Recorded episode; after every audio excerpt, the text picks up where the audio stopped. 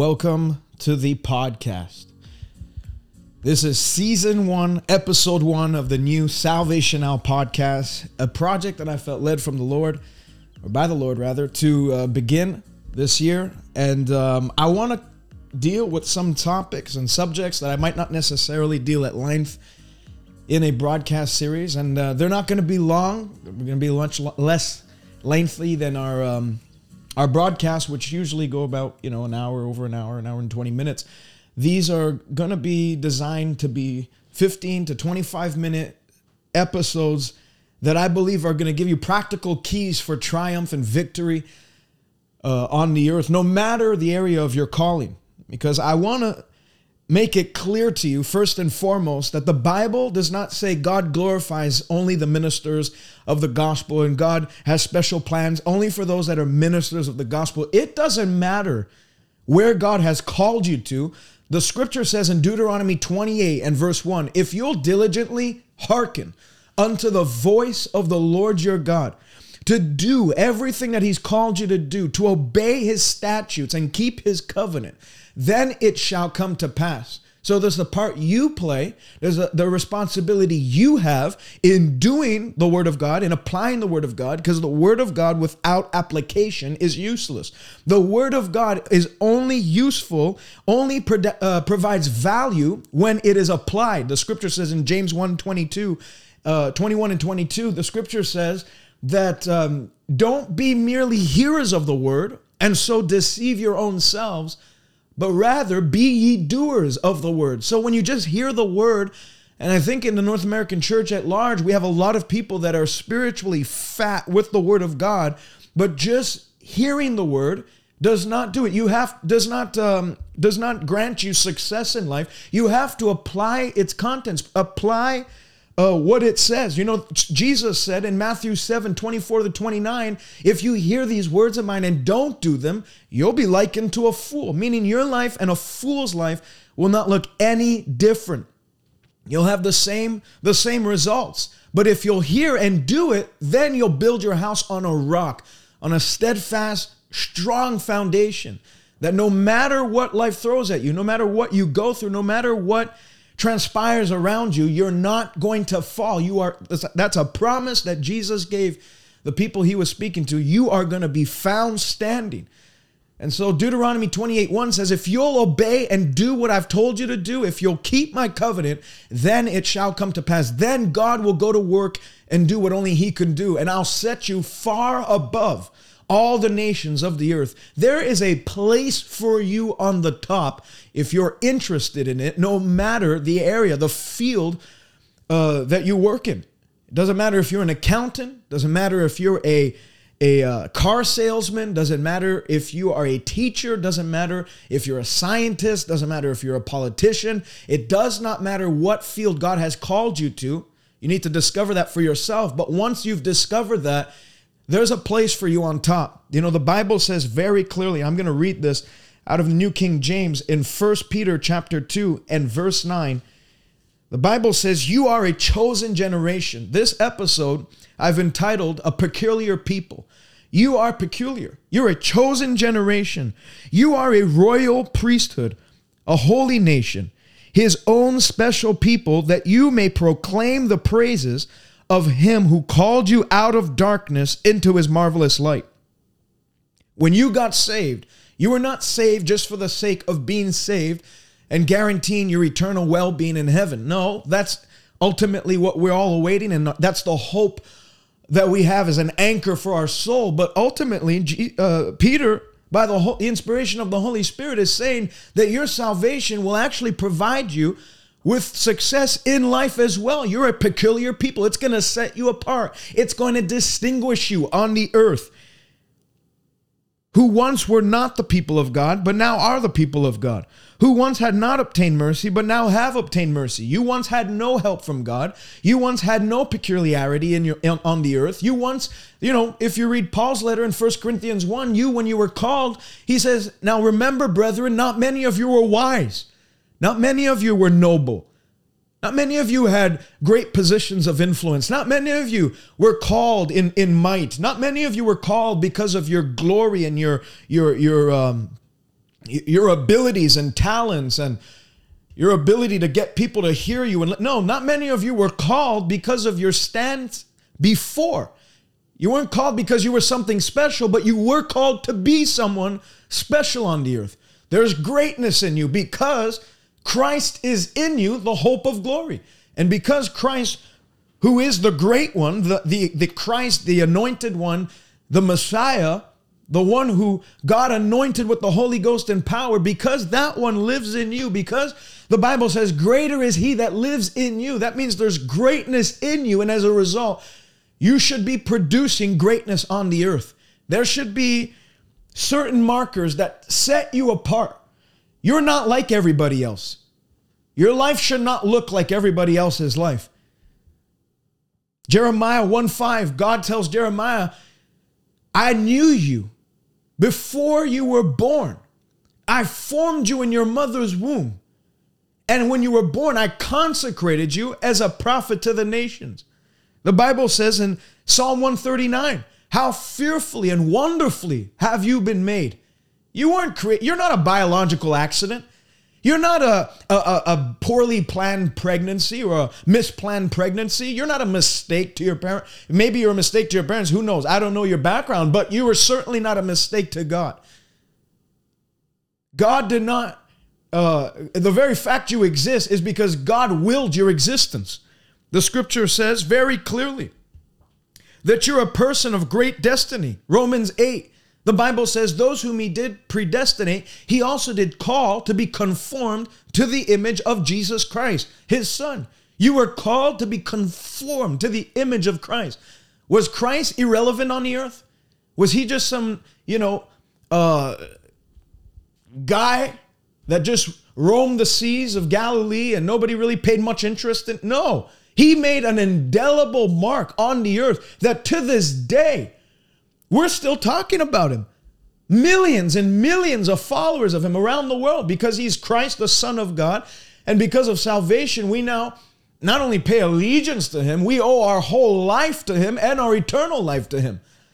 But look at the mark. And remember, Jesus said in John 20, as the Father sent me on the earth to make a mark on the earth, so now I'm sending you. You are sent on a mission to do a great work for God here and now.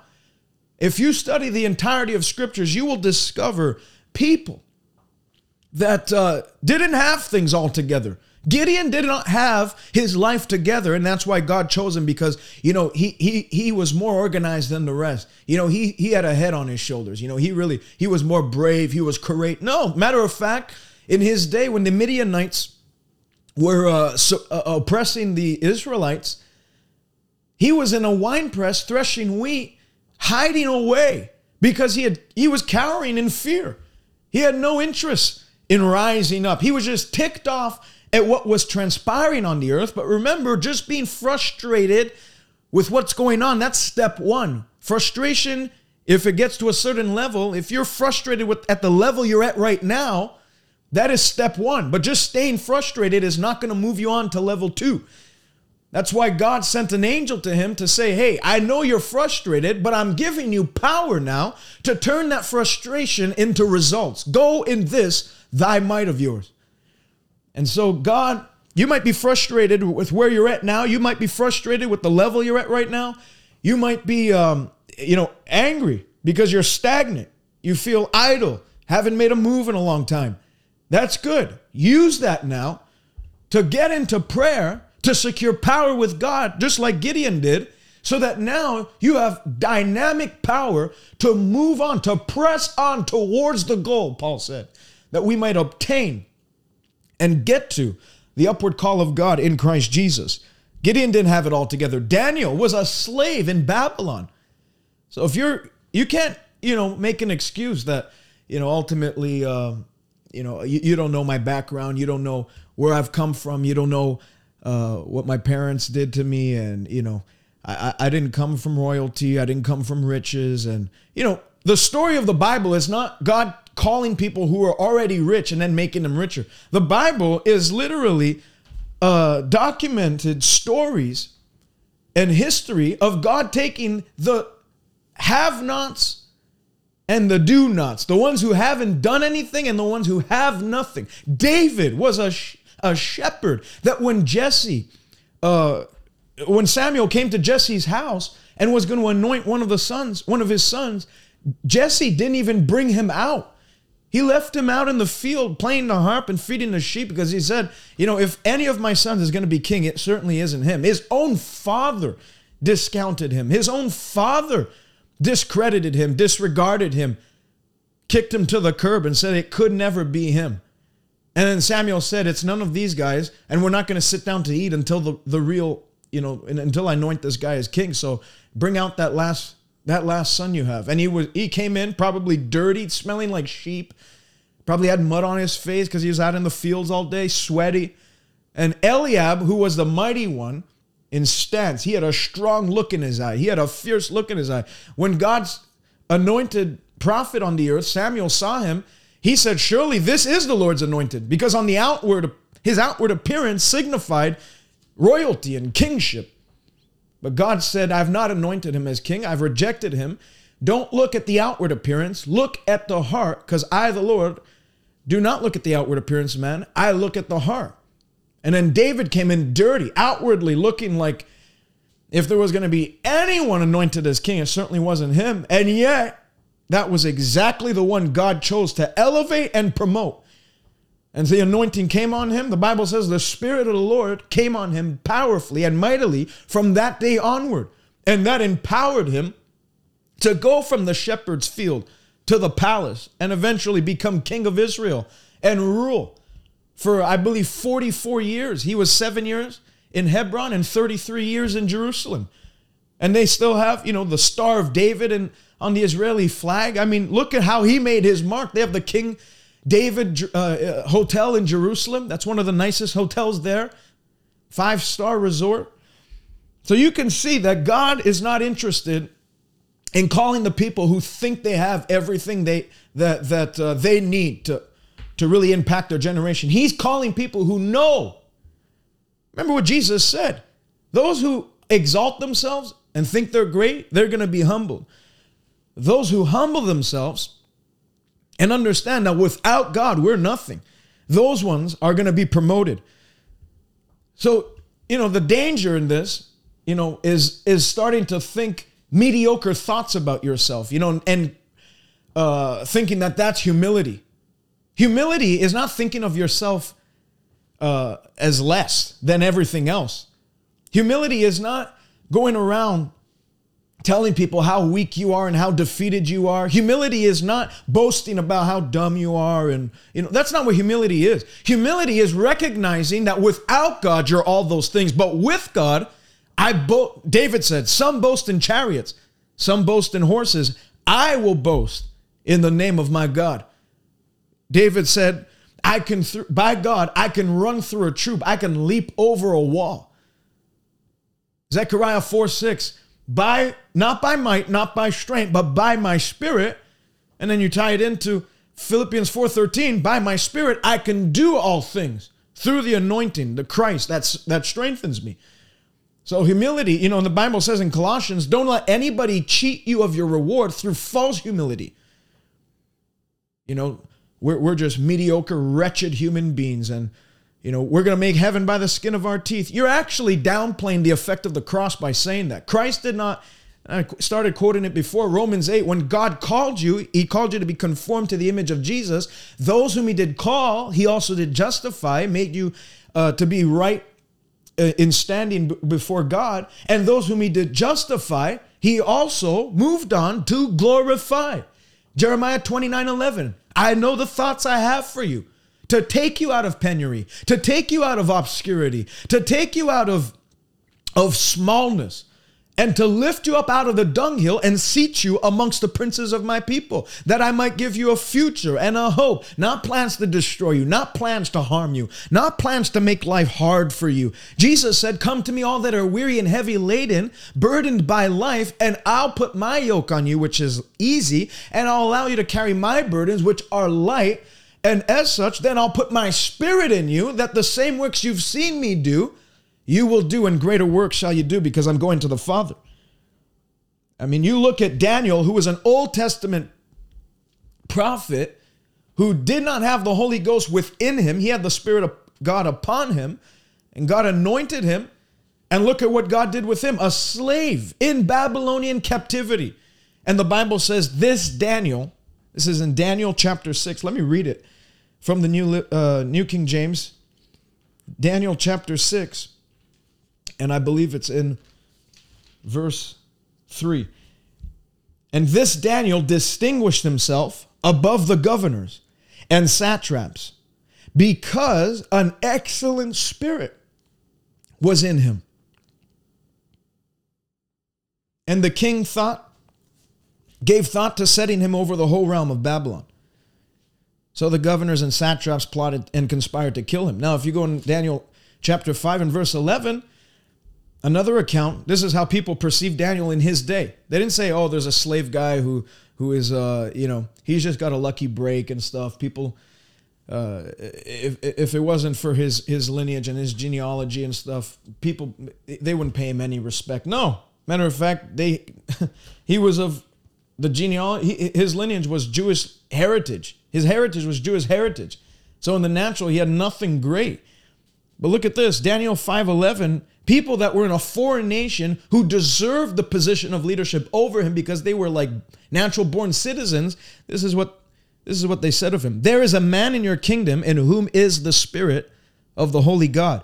And in the days of your father, light and understanding and wisdom, like the wisdom of the gods, were found in him. And King Nebuchadnezzar, your father, made him chief of the magicians, astrologers, Chaldeans, and soothsayers. Verse 12, inasmuch as an excellent spirit, there he, there he goes again, an excellent spirit knowledge and understanding, interpretation of dreams, solving riddles, were found in this Daniel, whom the king named Belteshazzar. Now let Daniel be called and he'll interpret the dream. So you can see they didn't see him as some, uh, you know, because of the Spirit of God and on him, they didn't see him as, as some dummy, some uh, entitled kid that did nothing but because of a lucky streak and a lucky break, he rose to power. No, they didn't see him as that. They recognized there's something different about this one. And the king gave thought to setting him over the whole realm of Babylon. So, what I wanted to deal with this first episode of uh, the podcast series, what I wanted to really get into, uh, you who are watching or listening right now,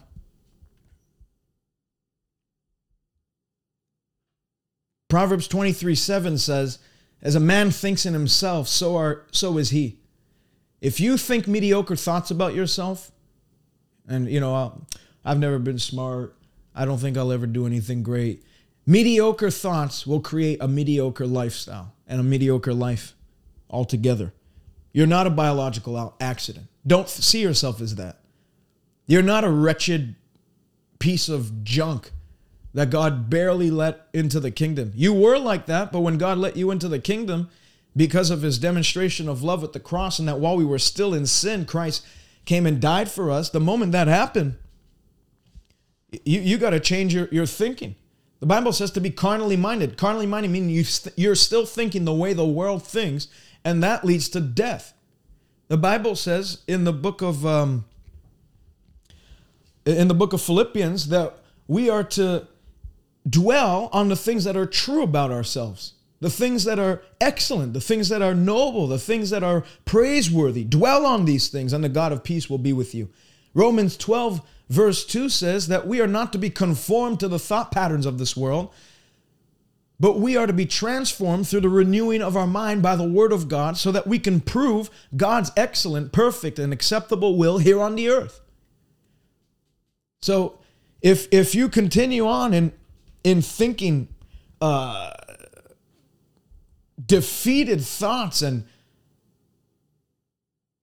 non scriptural, non biblical thoughts about yourself, you're going to build and embed defeat in your own life, and God won't be able to do anything about it. He can't override your thoughts. He's you when your spirit was saved, your spirit was made perfect in the image of God. Your body didn't change much, and your soul has to be renewed day by day. Your soul is where your emotions, your mind, your your your decision making abilities. That's where your that's what your soul does for you. That's what uh, the soul is there because there's a distinction between a spirit and a soul. The spirit is your God nature in you. When God resurrected you in the image of Christ, that's God's nature. The Bible says, He that has been joined to the Lord is um, united with Him and is one with Christ. But your soul has to be renewed day by day. Your soul has to be transformed. Your mind, the way you think about yourself, the way you process, the way you you um, you comprehend, your wisdom the old wisdom has to go. The Bible says that we are to be renewed in the spirit of our mind. The Bible says very clearly that we are to put off the old mind and that we're to put on the new mind, which is created after the likeness of God in holiness, in truth, and in righteousness. So, the first step, and this is where I'm going to end it today, the first step towards greatness first step towards increased productivity in life, the first step towards arriving at that glorious destiny in Christ is to change change the thoughts you have about yourself.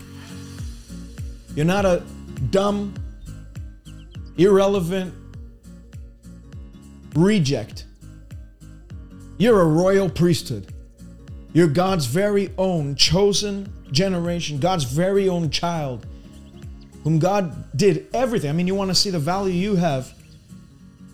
The Bible says God didn't send an angel for you, He sent His own Son. The value a product has is in what people are ready to pay for it. You're God's product, and He was ready to spend spend his the blood of his son to get you to get you back into right standing with him and right relationship with him and he didn't spare his own son, but he delivered him up. Will he not freely give you everything else? Quit thinking God's against you. God is for you. And if God be for you, who can be against you? Thanks for watching or listening today. On the podcast, this is season one, episode one. Uh, if you would like to share this on your own Instagram, uh, it would do a lot of help in getting the word out that we started this podcast. Also, if you want to visit us online, www.salvationnow.ca. You can visit us there, sign up to our newsletter. If you'd like to give, you can do so from the, from that page. And also, if you want to follow us on Instagram, it's at TJ Malkanji. Facebook, like and follow our page, TJ Malkanji, Salvation Now. And also, we're on YouTube. We are on YouTube live and Facebook Live. Search TJ Malkanji. All our videos are archived there, and we go live every Tuesdays and Thursdays at 1 p.m. Eastern, 10 a.m. Pacific would be nice to have you join us there. Until next time, God bless you and have the richest day you've ever had. In Jesus' name.